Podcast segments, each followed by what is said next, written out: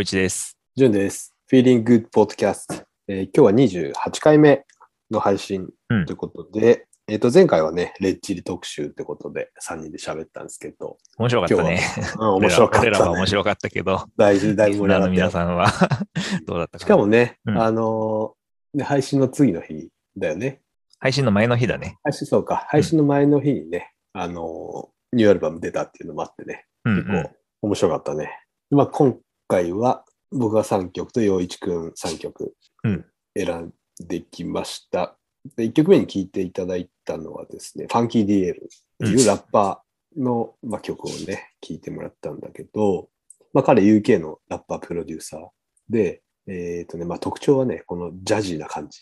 うん。そうだね。これを、うんうんそう、これがね、96年にデビューしてるんだけど、まあ、当時から一貫して、こういう、えあの、ラップミュージックをね、やってるっていうところで、まあ、まあすごいかっこいいなと思ってね、今日選曲したんだけど、うんえっ、とね、日本でもね、あの、例えば M フローのリミックスやったりとか、うんまあ、ハイドアウトっていうところにね、楽曲を提供するとかね、結構日本でも市民権の獲得に成功しているラッパーだよっていう、ね。んなんていう、なんていうところにって言った今。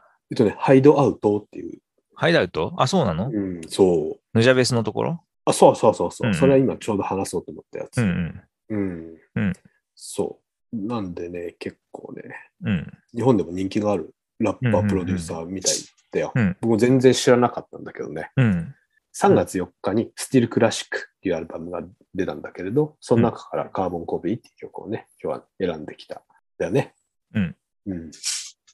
で、まあ、海外のね、ウィキ的なところにも書いてあるんだけど、うんあのね、このスティールクラシックっていうのがね、あの、まあ、彼が一貫してこういう音楽性をやってるっていうので、えー結構ね、高評価みたいだね、やっぱり。うん。うん。ううん。んやっぱりこう、アメリカとか日本のヒップホップとも違って、まあ、アメリカと日本のヒップホップだいぶ違う感じはするんだけど、まあ、こうやっぱ UK っておしゃれだなと思ってね、そうなこのうかな。生音、う。うんん、生音感っていうか、うん。うん、ある意味生々生々しいじゃないけど、バンド感があってね、すげえ俺は気に入って、ちょっとヘビーローテしてるよ。うん。うん。うん、生々しい音のヒップホップっていうと、ルーツとか、そういうのも演奏したりするのかあーな。そう、えっ、とね、そういう感じじゃないね。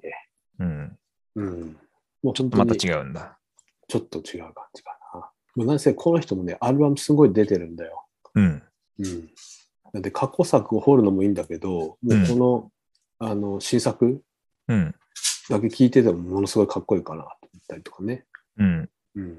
あとまあ、インストのアルバムもあるんで、それも面白いかもしれない。なるほど。ちょっとこの紹介してもらったこの曲1曲だけしか聴いてないんだけうん、ど、割とじゃあ曲数いっぱいリリースしてるっていうことであれば、この人を、うん。なんていうの、いろいろ聴いてみるっていうのも面白そうだね。あ、面白いと思う。うん。うん。とってもいいんじゃないかな。やうん。っぱりこう、ギターの音が入ってたりとかね、そういうのがやっぱ俺好きだからさ。うん。うん、そうだね。あとこう、まあ、ラップだけじゃなくて、ちょっとこう歌が入ってる曲もあったりしてね。うん。うん。まさに今回のアルバム名がね、スティールクラシックっていうんだけどね。うん。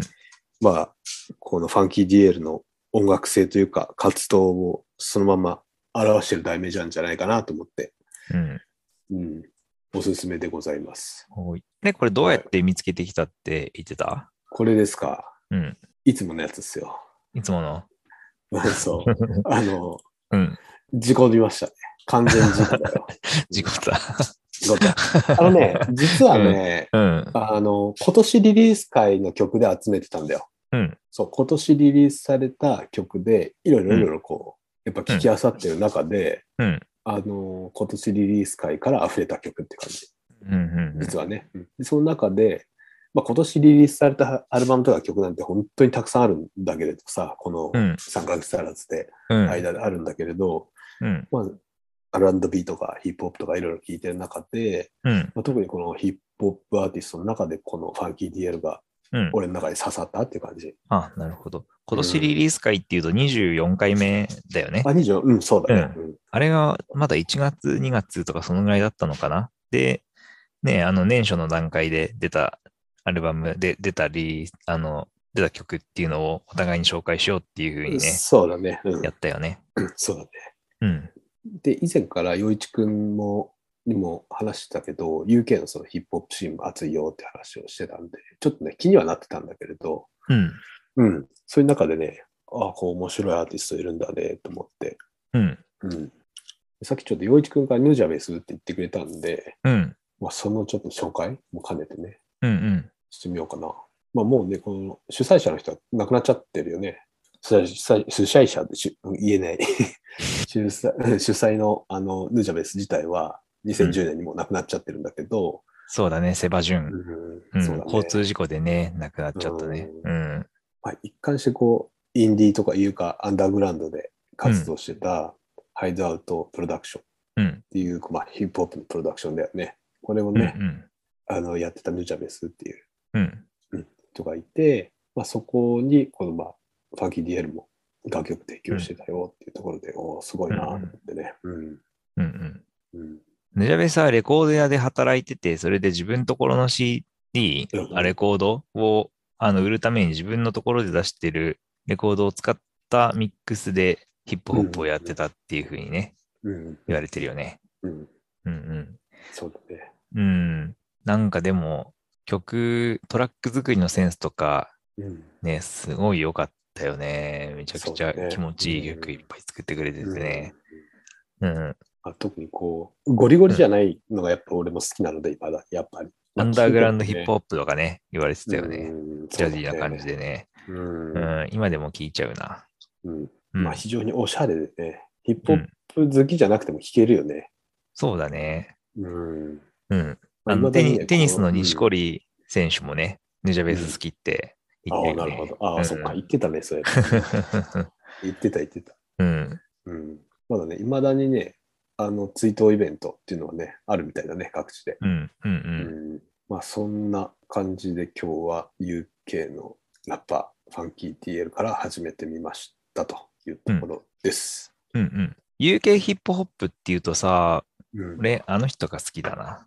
えっ、とね、ザ・ストリートが好きだな。UK のラッパーっていうと。ほうほうほうほうん。ストリートはね、ううん。あの、94年にデビューして2011年に一回引退してるんだよね。で、その引退直前のライブっていうのをグラストンベリーでお俺見ていて、そう、あの、かいもう、ね、活動やめちゃうっていうから見なきゃなと思って見てすごく良かったんだけど、で、その後ね、2017年にまた復帰して、今でもね、うんやってるっていう人なんだよね。ああ、今ちょっと聞いてみてるけど、洋一くんが好きっていう理由がわかる わ。わかるわかるわかる。うん俺も好きだもん。結構ね、ロックなテイストもあってね、うん、そうだね。うんうん。まあ、ちょっとファンキーディエルとはなんか真逆な感じだね。そうだね。そのジャジーな感じではなく、もう結構う、ん。エレクトロな感じだね。うん、うん。でもこう、ローファイな感じでもないし。もういいね US ヒップホップに近いかもしれないね。お音的には。あ音的には、でもアプローチは全然違くない。うん。うん。いいよ面白いですね。ストリートいいよ。う、うんんじゃあちょっと、じゃあストリートは、うん。キャプションの方にちょっと書いておきましょうか。UK つながりということでね。 うん。はい。うんじゃあちょっと次の曲、早速いっちゃいますけど、こちらです。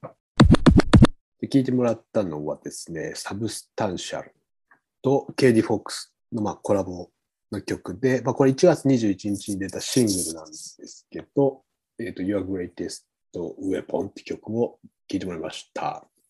はい。はい。これもまためっちゃいい曲だね。これいいでしょ。すごいいいんだよね。でね、これ実はね、サブスタンシャルもね、 うん。ヌジャベスつながりなんだよね。おー、そうなんだ。う。うんんうんむしろね、あの、ヌジャベスがまあオーナーだオーナーだったギネスレコーズ、まあ、うんレコードショップだよね。うん。で、出会って、うん。で、まあ、2000, 2000年に、まあ、今の M フローのバウアルと、まあ、あのコラボで曲出したりとか、うんヌジャベスとも曲出したりとかね、結構日本で活動してる、うんうん。うん。みたいね、アンダーグラウンドヒップホップの、まあ、日本自身に結構影響を与えてるよっていうことが出てるんだけど、おおと思ってね。あーこの人かっいいこの人、この人も UK の人この人はね、えっ、とね、ボルチモア、ボルアメチリモカア。のボルチモア、えっ、とね、うんワシントンの北側にあるんだけど、うん。うん。うんうん、でアメリカ出身なんだよね。うん。うん、まあそれで活動しているんだけど、あんまりね、こう、ウィキみたいなのは、あんまり出てこないアーティストだね。やっぱアンダーグラウンドで活動してるだけあって、うん。うん。ただまあ当時からずっとこういう感じでやってるみたいだね。うーん。うんで、今回のあ相方のケリー・フォックスはね、えっ、とね、一応肩書きが漫画ミュージックプロジェクトのアニマルアースメティックっていうかな、うんのケニアダイダニノっていうペンネームなんだって。うん。 うん。ごめんね。俺も分かってない。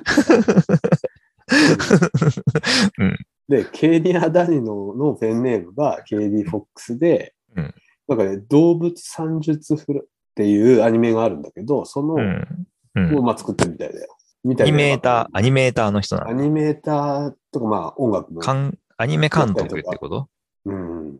もうやって、なるほど音楽もやって。うん。うー多彩な人。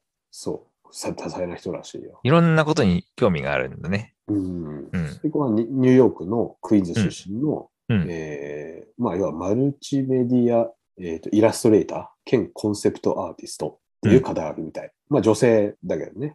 うん。うん。うん。うんうんなるほど。うん、でやっぱこう、日本のアニメとかね、その文学にもこう影響を受けたみたいで、うんうんこうまあ、アニメ自体も見れてないけれど、まあう、ん絵自体はね、結構最近のというか、結構かっこいい絵描くんだなっていう印象はあったね。うんうん、で結構ね、博識な方みたいで、うん。うん。だけどフリーランサーなんだけど、うん。えっ、とね、ボストン大学をスタジオアートの学士号と、アフリカンディアスポラの研究とかね、クリエイティブライティングの、まうあん。まあ、2人の未成年で卒業したとかね、結構頭頭というか、賢い方みたいだよ。うんうんうん芸術家であって、教育者でもあって、詩人でもあるっていうね。ううんん。うん。なんでちょっとこの漫画自体はちょっとまだ見れてないので、ちょっとどうにかして見てみたいなと思うんだけどね。うん。う。うんんうん。なるほど。そうなんですよ。で、これね、別に測ったわけじゃなくて、うんた。またま選曲が、まあ、この曲も2000、これは21年だったっけな。まあ、うこんれ今年だね、1月21日のシングルで、うん。まあ、さっきのね、えーファンキーディエルと一緒で、まあ、今年リリース会の選曲でちょっと入れといた曲だったんだけど、うん。うん。うん、まあ、かっこいいなと思ってね。うん。これ結構おすすめですね、ここは。両方とも今年になってから曲を出してて、ずっとコンスタントにやってる人たちっていうことなんだえーねと。ねそそうみたいだね。ううん。ただし、KD フォックス名義ではそんなにアルバムは出てないのかな、まだ2枚。うん。うん。2枚 ?1 枚か。うん。うん。そう。うん。サブスタンシャルとの共同名義の、まあ、1枚しか出てないんだよね、まだ。うん。うん。あれ、じゃあ、今年出た、あ、今年出たやつは、これはシングルで出てるんそだう、ね。シングルで出て、その後にアルバムが出てるんだよ。あ、アルバムも出てて。じゃあ、その今年出たやつが最初のアルバムっていうことそうだね。おおんなるほどうん。そっか。あの、ヌジャベスがすごく好きでさ、よく聞いてたんだけどさ、うんうん。あの、もう亡くなっちゃって、それからなかなかこういう曲ってどこで聴いたらいいんだろうっていうふうに思ってたからさ、あの、こうやってやってる人がさ、いるっていうんだったら、ちょっと聴いてみたい、聞聞きたいな。うん。いいよね。うんめちゃめちゃかっこいいよね。うだんか。らちょっとね、こやっぱね、あのーこういう曲の方が、ラップミュージックとしては俺大好きだなってのは最近思ってるとこだったから、うん。こういう曲をね、また、この Spotify でも紹介していきたいなっていうのはすごいあるね。いや、お願いします。ジャジー、ジャジーヒップホップとかアンダーグラウンドヒップホップって言われてるような、うんこういうの、やっぱりもっと聞きたいから。うん。いいしね、うん。うん。これやっぱこう、楽器をやってるせいかもしれないけど、うん。まあ、もちろん EDM とかさ、テクノとかも好きは好きなんだけど、うん。あとこう、打ち、完全打ち込みでね、うん。作ってるヒップホップも好きなんだけど、やっぱりね、こういう生音感のあるのはね、うん本当にかっこいいなって思うね。本当に。うん うんうん。じゃあこれあれかね、またアンダーグラウンドヒップホップの紹介会とかもいいかもしれそうだね。ないね。うん。アンダーグラウンドヒップホップって言うと、誰が出てる、くるんだろうね。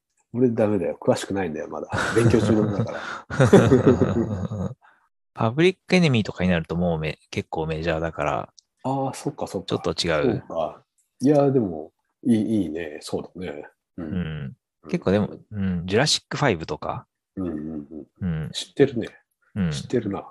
そこまでゴリゴリっていう感じでもないかなっていう気もそうだね。するけど、DJ シャドウとかね。うんうん。うん。そうだね。うん。うん。あとは、誰だろうな。5Ds とか。5Ds めちゃくちゃよく聞いたな。うん。うん。いいよ。すごくジャージーな感じで。いいね。うん。あとは、そうだな。誰がいるだろう。ケニー・ドープとか、なるほど。プレスト、ザ・フォーリン・エクスチェンジとか、あ、それ聞いたことあるな。 DJ キャムとか、そうだね。こうかなジャジャズヒップホップっていうところで、いろいろすね、探していくと、多分僕と洋一君は相当盛り上がりそうだね。そうだね。まだまだ出てくるよ。マッドリーブ、J ・ディラうん。多分相当いるけど、そんなにどうなんだろうね。ムーブメントというか、シーンとしてはー。うん。盛り上がっているのかな。どうかね、好きな人は周りに結構いたけどね、なんか、うんあの、裏腹系の服屋でかかってるイメージがあったけ ど、ああ、なるほど。 そうか。 2000。年代初頭ぐらいに。 うん、なるほどね。うんだからヒップホップ系じゃなくて、ストリート系の人が聞くってことだねそ。うそうそううんうんううん、スケーターとかがね、聞いてたかな。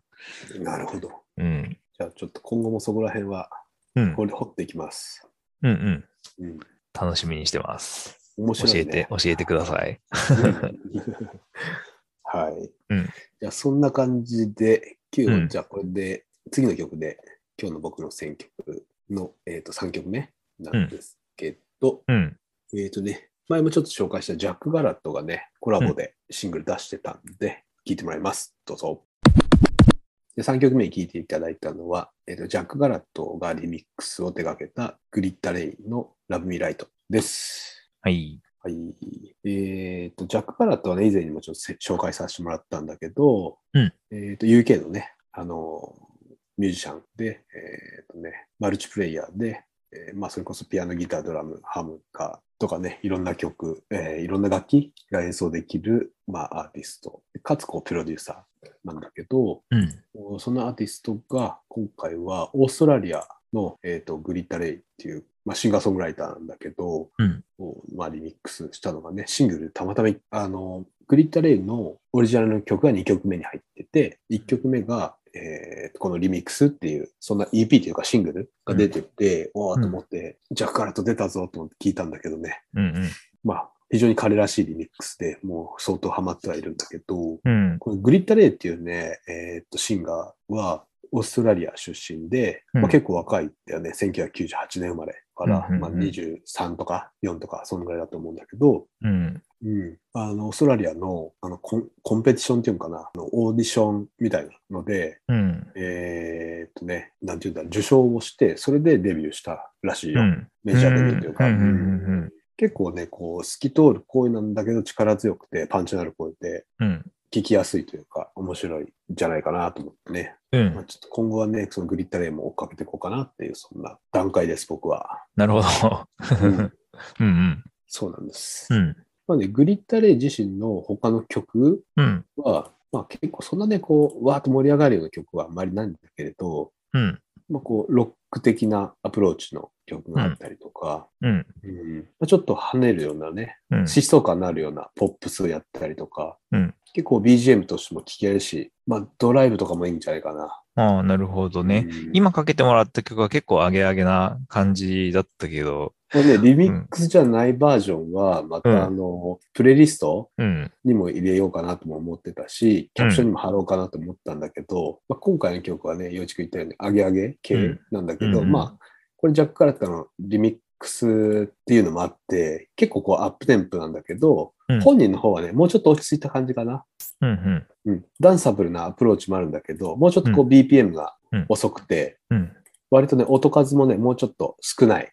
うん。どっちが好きかっていうと、俺はどっちとも選べないけどね、どっちもいいかなと思あいやなるほどねう。んそうなんう。だね。うん。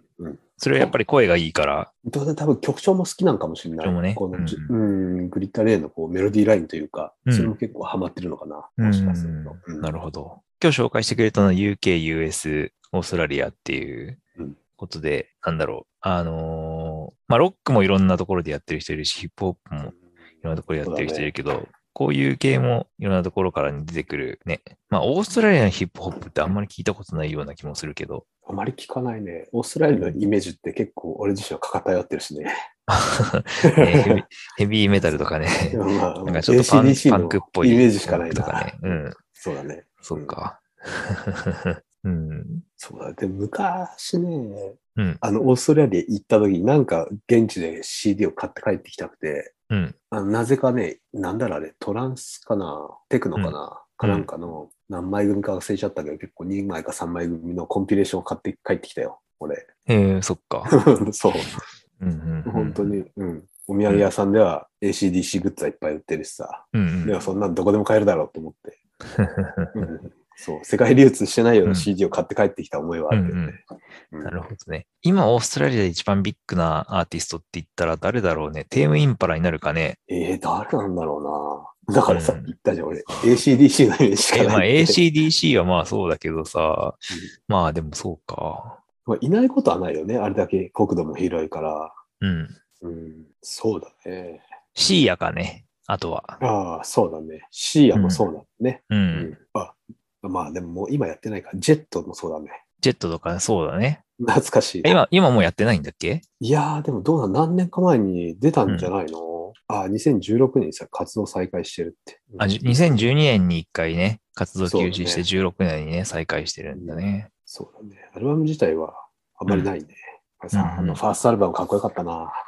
ゲットボーンめっちゃ聴いたな、あの当時。大の上智が、あの、エアギター選手権でー世界大会優勝。 やったな。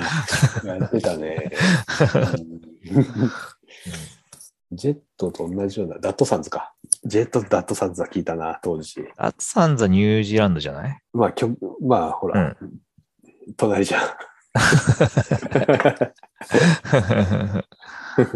まあ、同じような曲調でさ、同じようなうんうん。バンドだったけど、うん。そうだね。オーストラリアのシーンも気になるよね。でもさまあそうだねこうやって、うんうんこうやってさ、あの紹介をしないとさ、出身国まであんまり調べないじゃん。うん。逆にそういう、例えば UK ヒップホップのシーンをし聞こうと思って、そこを調べてればみんな UK ってのはわかるけど、うん。うん。だから、ちょっとね、こう、喋る側としてもね、こうやってね、紹介するときに調べるっていうのは結構面白いなっていうふうに最近思ってるよ。あ、そう。俺もともと聞くときに結構どこのバンドかなって気にしてたけどな。なるほど。俺ね、もともと全然気にしなかったから、あ、そう、っていそうっのはか。ね、うん。あの、メタルとかうん。パンクを聞いてた時は、うん。ドールマガジンとかさ、うん。バーンとか、うん。あとなんか、あと他になんかあったかなだし、ロッキンオンも見てたし、うん。うんだからそういう音楽情報誌を見ながら選んだから、そういう時は自然と入っちゃった、きたけど、うん。これだけサブスクがね、台頭してくるとね、うん。掘ってから入んなくなるっていうの、うん。うん、もう音から先に入っちゃうから、うん。うん、で、次から次へと出てくるからさ、うん。 うんそうだね。正しい聞き方を最近はしてるのかもしれない、そういう面では今。あれかな、音がボーダーレスになってるから、だいぶそうだね。うん。どこだから、どこ出身だからこんな音みたいのが分かりづらくなってるのかな確かにそういうのあるかもしれないね。う。うんん、だ CD は全然こう買えないんだけど、音源だけは聴けるみたいなのもあるもんね、今ね。うん。うん。まあ、例えばこう夏フェスでもさ、知らないアーティストがいるじゃん、やっぱり。いやー、もうほんとそうだよ。どんどん新しいやつがね、出てそうくるからね。新しいやつらばっかりなんだけどさ、うん。もうね、スマートフォンで簡単に調べられるもんね。うん。すそうだごいね。いいよね、今。うんうん。アクセスできるって意味ではね。そうだね。うんうんえっとね、今日、まあ、1曲目のファンキー DM と、まあ、サブ、2曲目のサブスタンシャルは、ちょっとこれから注目したいなっていうところで、選んだら、こう、たまたま日本のヌジャベスにつながってたっていうところで非常にちょっと興味を持ってるので、今後もちょっとね、さっきも洋一君言ったように、まあ、ジャズヒップホップっていう観点から、うん。また紹介できたらなって思うし、3曲目、このジャック・ガラットはね、もう本当に大好きなアーティストなんで、今後もちょっと紹介していきたいなと思ってます。はい。はい。じゃあ、あと3曲だね。よいちくん、お願いします。はい。じゃあ、まずは、えっ、と、き曲を聴いてもらおうと思うので、こちらお願いします。どうぞ。はい。聴いてもらったのは、アクセル・フロベントの You っていう曲です。これ2022年にリリースされたっていう曲になっているんだけれども、えっ、とね、この人は多分、あんまり知られてないと思うんだよね。うんアイスランドのシンガーソングライターなんだけど、まあ、ジャンル的にはインディーフォークになるのかな。アイスランドって聞いて、なんかイメージってあるそもそも。え、なんもないな。なんもない。まあね、有名アーティスト、うんまあ音楽が結構ね、盛んな国でね、あ有名なアーティストいっぱいいるんだよ、ちっちゃい国で。アイスランドか。うん、アイスランド、イギリスのね、北にあるうんだよね。まあ北欧とは言っても、スカンジナビアの国ではないから、ちょっとまた独自の感じになっててね。うう。んん。有名なアーティストっていうと、まずビョークがいるんだけああど、、そうか。なるほそど。うそう。あとロック系だと、シガーロスとか、ムームとか、オブモンスターメンとか、うんあとはちょっと古いけど、なんだろう、パンクまでいかないけど、まあ、パワーポップ的なことやってうんた、カラシっていうバンドとか ね。懐かしい。もうね、いる。そっか。うん。あとはシンガーで結構聴かせる感じのね、人もいっぱいいて、アウスゲイルとかはね、結構有名かうな。ん。うん。あと、鍵盤奏者のヨハン・ヨハンソンっていう人とか。うんうん。まあ、このぐらいが、まあ、一般に知られてるっていうところかなっていううんね、気がするかな。でもあのこちっちゃい国土でさ、これだけ、ね、今うん。みんなが知ってるアーティストこれだけいるよっていうのはすごい国だね。うん。でしょ、うんすごいね。うんうん。だからまあ、このアクセル・フロベントをきっかけに、あの、アイスランドの紹介をちょっとしようかなと思って、あの、なるほど。この曲を選んだっていう感じなんだけど、アイスランドはね、氷河の国、あと火山の国の、もうものすごい自然に囲まれた国っていうところなんだけどね、氷河にね、国土の12%が覆われてる。なるほど。そう。で、火山は200を超えてて、うん。うん、 すごい。火山が噴火して、で、氷河のところに溶岩が行って、で、氷河が溶けちゃって、洪水起きて、町がなくなっちゃうとか、そういうとんでもないところなんだよ。うん、フィヨルドがいっぱいあって、へー。うんで、海の横にね、氷河に削られた高い山があったりとかね、おーするっていうところでさ、で、アメリカの大陸プレートとヨーロッパの大陸プレートが重なるところの、うんまあ、真上にあるっていうね。あなるほどね。う。うんもいっぱいあるのかな。地震もいっぱいある。ああ、そっか。で、島国で四国と北海道をね、合わせたぐらいのね、まあ、それよりちょっと大きいぐらいかなうんっていう国なんだけど、まあ、本当にそのプレートの裂け目の上のところにあるからさ、うんその裂け目がある場所があって、その島の国の中にね、ねで、毎年数センチずつ開きが広がってる、あの、大きくなっていってるらしい。ああ、なるほど ね。うん、えー地形もすごい面白そうだね。面白いよなんかうん、そうそうそう。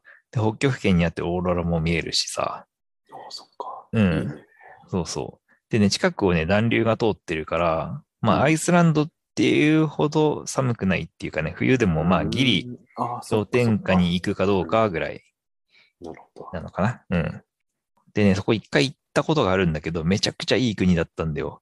ど。うん。自然が綺麗だからドライブしててもね、面白いしうんいいね。ね。あと音楽をね、あの、みんなが楽しんでるからね、そこもね、すごくよくっいいねで。うんうん。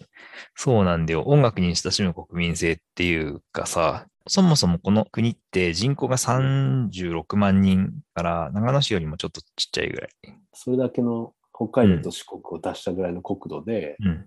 なんかその大きなところに長野市なんてちっちゃいじゃない。うん。ぐらいのところに住んでる人しかいないってことだもんね。北海道より広いところに長野市の人が住んでるみたいほう、な、うん、すごいね。感じだね。うん。で、音楽にみんな親しんでて、うん。で、バンドとかのデータっていうのはちょっとないんだけど、うん、私立の交響楽団が400ぐらいあっ、ってうん、合唱団員も6000人ぐらいほう少なくともいるっていうことなんで、まあねえ、50人に1人ぐらいが少なくともその公的な音楽活動をしてますっていう、ね、ことになるのかな。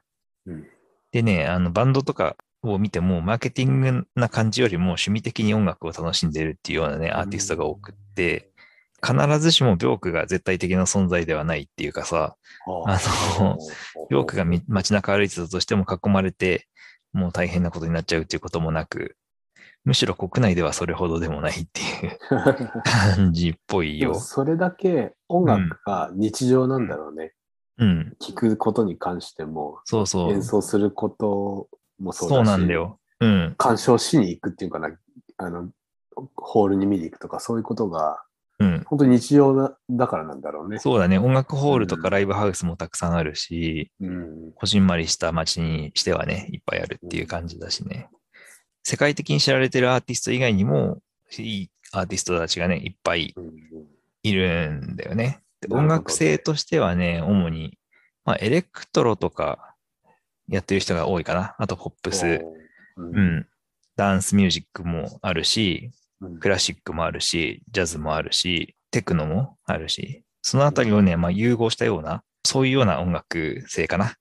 なるあほとどはね、。ヒップホップとかメタルもね、人気あるんだよね。あ、でも北欧だから ね、人気はあるよね。きっとねうん、そうだね。まあ、ね、日が短いとね、気がめいってきてメタルでねそうか。あの、 発発散散だするとかね、あるのかもしれないけど ね。うんうん。あとはまあ、地理的にはヨーロッパに近くてさ、ですぐツアーに行けるっていうのもあるし、あ、そうだね。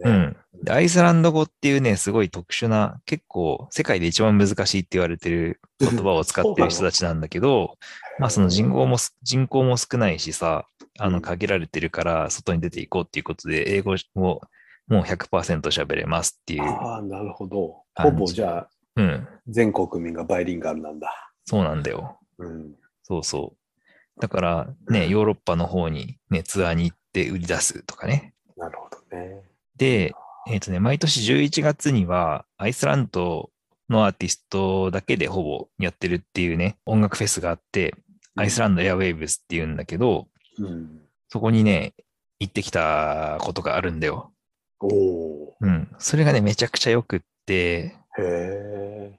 まあ、夕方から始まって朝までやるっていうスタイルのうんね、うんうん音楽フェスなんだよ。で、街中でやっててうん、だから昼間はドライブして観光して、で夜はライブを見るみたいなね、そんな観光スタイルがね、できるからね、へえ。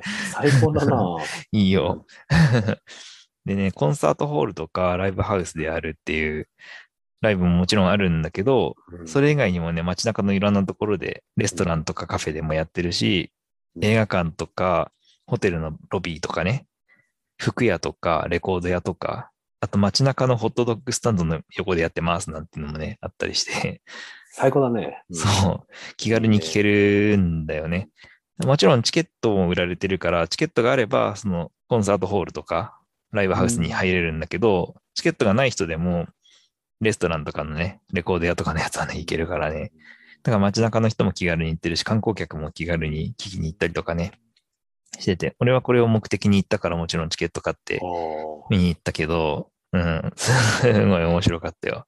ーあいいね。うん面白そうだね。そうそう、街の至るところでね、音楽が流れて溢れてるっていうところがね、音楽に囲まれてるっていうところが、まあ、フェスだからっていうのもあるけど、普段からうん結構みんな音楽好きなん、好きでやってるんだろうなっていう感じがね、伝わってきて、すごく面白かったなでそのフェス自体は、うん。こうアイスランドでは大きなフェスなの、アイスランドの中で一番大きいフェス、ああね。なるほど、ういん。や。結構人も集まってるんだ。集まってるよ。う。うんんいいね。そういうシーンだよね。そうそう。なんか、あとは海外からね、行ってるお客さんもいっぱいいて、ヨーロッパからの人もあーアメリカながる。ほ結構周りの人と 話しかけて、どんなバンド聞いたとか、どそう、4日間、5日間やってるやつなんだけど、うん一昨日やってたあのバンド、また明日もやるから見に行くといいよみたいなね、おすすめしちゃったりとかね、 しててなるほどね面白かったよ。へーうん。アメリカの人とかもね、話し合っ話をしたりしてはうんたまたま知り合って、うん。なるほど、なるほど。うん。なんか街中でどこ行っても音楽流れてるっていうのはさ、まあ、キューバっていう国もさ、 あの街中のレストランっていうレストランで、バーというバーで音楽流れてて、呼び込みの人がさ、あの、何にも注文しなくていいから一曲聴いてけよとか、かっこいいね。生のね、バンドの演演奏見せてくれたりとかね、してね、なんかそれと近いような、やっぱ音楽が溢れた街って楽しいなっていうふうにね、思ったよ。なるほど。そう、そんな音楽大好きアイスランド人の中の 一人のアーティスト、アクセル・フロベントを紹介したんだけど、曲をかけたんだけど、この人はね、さっき知名度のあるアーティストとして紹介したアウスゲイルっていう人がいるんだけど、この人ね、甥いっ子に当たる人なんだよね。うん。で、今ね、20代半ばの人なんだけど、あの、アウスゲイルと少し似た雰囲気があるっていうかさ、あの、歌声がすごく美しくて、サウンドメイクも才能に溢れたアーティストっていう風にね、形容されるのかなうん。なんか大自然を感じさせるさ、あの、 曲作りをしてるっていう、ね、そんな気がするかな。ああ、なるほどね。わかるかうん。うん。まあ、洋服とかもそうだけどさ、うんうん。ただね、アイスランドのアーティストの多くが、やっぱりあなたの音楽はアイスランドの大自然から来てるんですかとかって 質問を受けがちらしくって、で、大体みんな な、大体みんな自然は関係ないんだよっていう うん答えてるんだけど、まあね、関係してるよねって俺は思っちゃうけどね。無意識だろうね。 うそういうのん、はそれがね、あるから完全にね無。意識でさ、うん絶対あるよね。そうなんだよね。でね、このアクセル・フロメントは俺はエアウェイブズで見てファンになって、で、その期間中にね、あの2回ライブ見て、その後もおね、ー時々聴いてたっていうね、人なんだよね。うん。で、まあ2022年に新曲出たからっていうことでうんうん紹介してみたんだけど、ただね、情報はね、あんまり詳しくわからないっていうか、うんうんう。ん、今話したことぐらいしか なちょっるほどとね紹介できることがなくって、うんやっぱりこう、日本ではまだこう、そそこまで知られてないかな。し、今後もそんなに 知られることもないあそかなっていうのは、よっぽど何かのきっかけがない限りはね、まあ、 CM テレビ、来日するような感じのアーティストでもないしなっていうそうだね。ね。だからまあ、この音と、あとはまだなかなかみんなが知らないだろう、アイスランドっていう国について、ああ。国民性について紹介してみようかなと思って、なるほど ね。国民性って意味ではね、みんなすごい優しくって、 あの、道に迷ってるとすぐ案内してくれるとかね。うん。ううんん。あとは、結構、自己責任って言ったらおかしいけど、なん、なんだろうな。寒いとか言うと、 あのいや、あなたそれは服をもう一枚着たらいいんじゃないのと か、すぐそういう感じなんだ、 すぐ言ってくる人たちなんでね、 ちょっと面白いでしなょる。ほ どえ大丈夫とかじゃないんだね。うんうん。服をもう一枚着ればいいんじゃないか、みたいな。寒さの言うことじゃないだろうみたいな感じなんだ。 そもそもその格好でここにいるのが間違いなんだよ、みたいなね。 強気だな。いやこのアクセル・フロメントはあれだね。うん。日本だとどうだろう。あの、朝霧ジャムの夕方とかにみたいな。うん。夜でそもういいだけよど。ね。うんうん。そういう雨キャ上ンプが系りのとかもね、いいかもしれない。そうだね。うキャンん。プ系のチルアウト的なイベントがいいね。うん。 うん大好きそうななんんだだよよ、俺、今回。 いいでしょいいよ。う。そうなんだよ。いや、やっぱりアイスランドのアーティスト紹介するとさ、 うんアイスランド愛がどんどん出てきちゃ って、他にもね、スインファングとか、ニコルニとか、すごくいいアーティストがいっぱいでね、これも紹介したいんだよな。おこーんな感じ。アイスランドのアーティスト、もうほんといいアーティストいっぱいいるから、紹介したいけど、ちょっと今日はこの人だけにしようかなっていう感じで、うんまずはあそうだねまずはアクセル・フロベントと思って、入り口に。こ うんう、うん。それもう、んあれじゃないうん。特集一人でやっちゃうのもいいラんンじゃドないの特集もね、いいかもしれないね。うんやっぱね、自然に囲まれてるのとさ、あと日が短いからね、家の中で実験的な音楽をね、どんどん作あーそっかるんじゃないかな。そっうかん。そんな感じもやねっ、ぱするよ。それって結構人口に対して国土が広いから、心も広 いし、時間のこう感じ方がゆるっくりなんじゃないそんな感じがするよ。うん。そうかもしれないね。うん僕らみたいに毎日時間に追われてないよ、きっと。うん。でも物価日本の2倍するけどね。おー、 あーなるほどうねん。食費もね、そんなにホテル代も。うん。裕福な国ではないのいや、あの、もともと金融で栄えた裕福な国だけど、ああ、なるほど。あの、金融が全部ポシャって、観光立国ではあるけどね。う。うんん、うんうんなるほど。うん。いや、まあ、面白い国だよ。うんあ あとはね、テクノ系も結構いいアーティストがいて、ーうん。例えばね、ガスガスっていう人もね、すごくよくって、うんうん。これは、その時のフェスには出てなかった人たちなんだけど、レイキャビク、まあ、アイスランドの首都なんだけど、うんそこの有名なレコード店で、トナーっていう店があるんだけど、うんそこに行った時に店長にね、まあテクノ系だったらアイスランドのアーティストでテクノ系って言ったら、あのガスガスっていうのがおすすめだよって教えてもらって、なるほど。そう、知って、あの、早速買って帰ってきたんだけど、なんかそこのお店はね、面白くって、ソファーでね、ポータブルプレイヤーで、店にある CD 全部、あの、 視聴できる。CD とかレコードとか視聴できるっていうね、そんなスタイルになっているんだけど、うんその視聴してるとね、 あの、お菓子とお茶を出してくれるんだよ ね。めちゃめちゃいいな。そう ゆっくり聞いいてってって言ってね、て。そう。それでいろいろね、聞いて、うんね、3枚ぐらい買って帰ってきたかな。 いいね。うん。まだあの、フェス始まる前だよ。 明日からフェスっていう時にあそ、 いきなりそこ行って、このアーティストよかったって言って買ってくるんじゃなくて、 うん CD だけ聞いてあこれいいな。 いいなって言って、うん。しかも今回出ないじゃんって言 って、そう。だから、出て見極めするとかでもなく、とりあえず買っちゃったっていう、うん。もう完全にインスピレーションだけだね。そうう。ん そんな思い出がね、あるよ。なるほど。うん。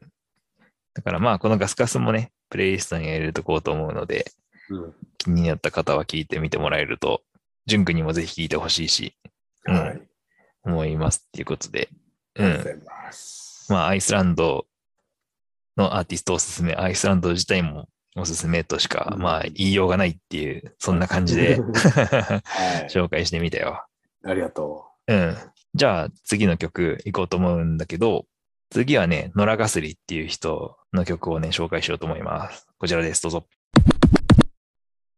はい、聴いてもらいました。ノラガスリのえーホームビフォーダークっていう曲を聴いてもらったんだけれども、これはね、アメリカの伝説のフォークミュージシャンのウディ・ガスリーっていう人がいて、その人の娘さんなんだよね。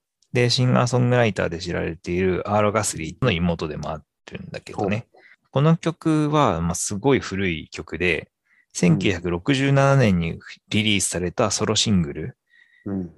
に当たるんだけれどうも、ん。このノラ・ガスリーのあの唯一の作品なんだよね。あ、そうなんだ。そう。なんかすごく。くね、いい感じの歌なんだけど、この人はね、作品は1枚しか出してないっていうことで、へえ。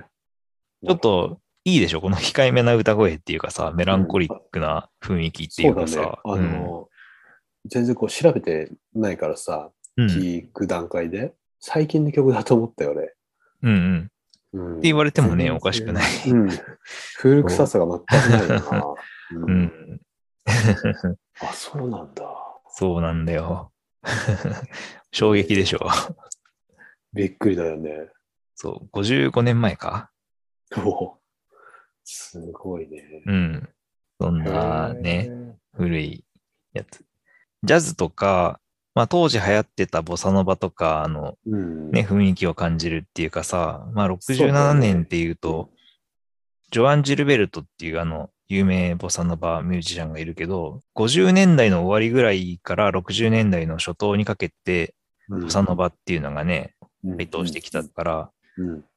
当時よりも少し後っていうかさ、だよなるほどね。うんへーで、ニューヨークのグリニージ・ビレッジっていうこところから出てきたうん人で、ストレンジャーズっていう60年代の有名バンドがうんいて、あんまり詳しくないからよくわからないんだけどうん、そのメンバーのエリック・アイスナーっていう人が作曲をしてますっていうほこうとでね、クレジットされているんだけれども、まあその人とあの付き合ってたこのノラ・ガスリーがこの曲をまあ歌いましたっていう、そういうことらしい。だからそのて曲の提供を受けて歌ったっていう。うん。なるほど。まあ、 とにかくマイナーな曲なんだけど、この曲にどうやって出会ったかっていうと、これね、エゴラッピンの中野義恵がライブで歌うレパートリーにしてるっていうことで紹介してて、おーそうなんそ。だそれでね、知りましたっていううことでね、 えー、そうなんだと思って聞いてみたら、めっちゃ良かった。うん。うめっん、ちゃいいね。うん。まだ健在なんだよね。72歳。 72歳で今もご健在の方だね。そうだね。うん。へえ。ただね、残念なことに、ね、 シングル1枚しか出してないから、広げられないんだよね。 広がらないね。でもさ、この1曲しか出してないアーティストの曲が、Spotify にあるってすごくないね面白いよね。す ごいよね。うん、うん。ちょっとこの音源欲しくなっちゃうな。あ、バイナルで。うん。バイナルでうん。探しまくろうか。うんないだろうな。もしあったら買うだろうな。でも1曲しか入ってないんだよ な。なるほど、なるほど。うんうん。以上でございます。うん。まあ、サクッとナラガスリーを紹介したところで、最後の曲の紹介に行こうと思うんだけど、次にね、紹介しようと思ってるのは、ビクトリー・ボイドなんだけれども、そのジャズフェスティバルって曲をかけようと思っていて、うんソロのね、シンガーの人なんだよね。アーティスト名はビクトリーなんだけど、ビクトリーの2018年のデビューアルバムの The Broken Instruments っていうところから聴いてもらいたいと思っていますと。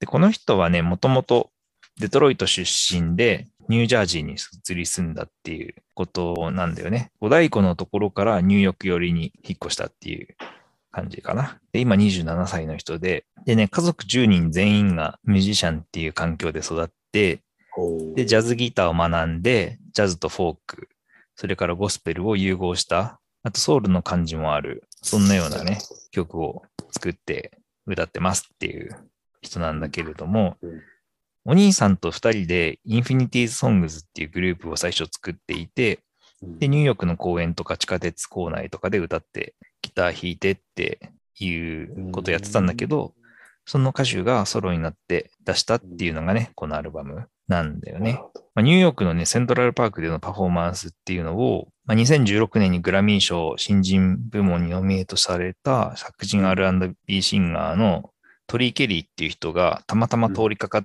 て、一緒にパフォーマンスをね、やったっていう。へとえ。で、それをね、通行人の人が動画を撮って、うんで、それがね、ABCTV っていうテレビ局の人の目に留まって出演をして、ほうで、それを同じデトロイト出身のラッパーの Jay-Z の目に留まって、で、バックバンドに引き上げられて、あーで、サポートを受けてなるほどうん EP を出して、で、このアルバムにね、こぎつけたっていう、なんか、そういうキャリアの積み方をね、してる人らしい。すごいね。うん出会いですね。うん、うんそうなんだよね。なるほど。今日はね、結構ゆったりした曲をね、かけてるから、まあ今回のテーマに合ってるのかなと思って、うんこのボサノバのね、雰囲気のこの曲をかけたんだけれども、うんまあ、R&B っぽい歌い方とはちょっと違うかなっていう気もしていて、うんまあ、この人そうソだウル、ねソウルっぽいとかゴスペル寄りなね、歌い方がね、割と感じるところがあってうん、ニーナ・シモンっていう有名うんシンガー、俺もすごく好きなシンガーがいるけど、その人を彷彿とさせるっていうか、まあ、そんな雰囲気がね、俺としては感じるかなっていう気がなるほね、どしてるよ。はいはいはい。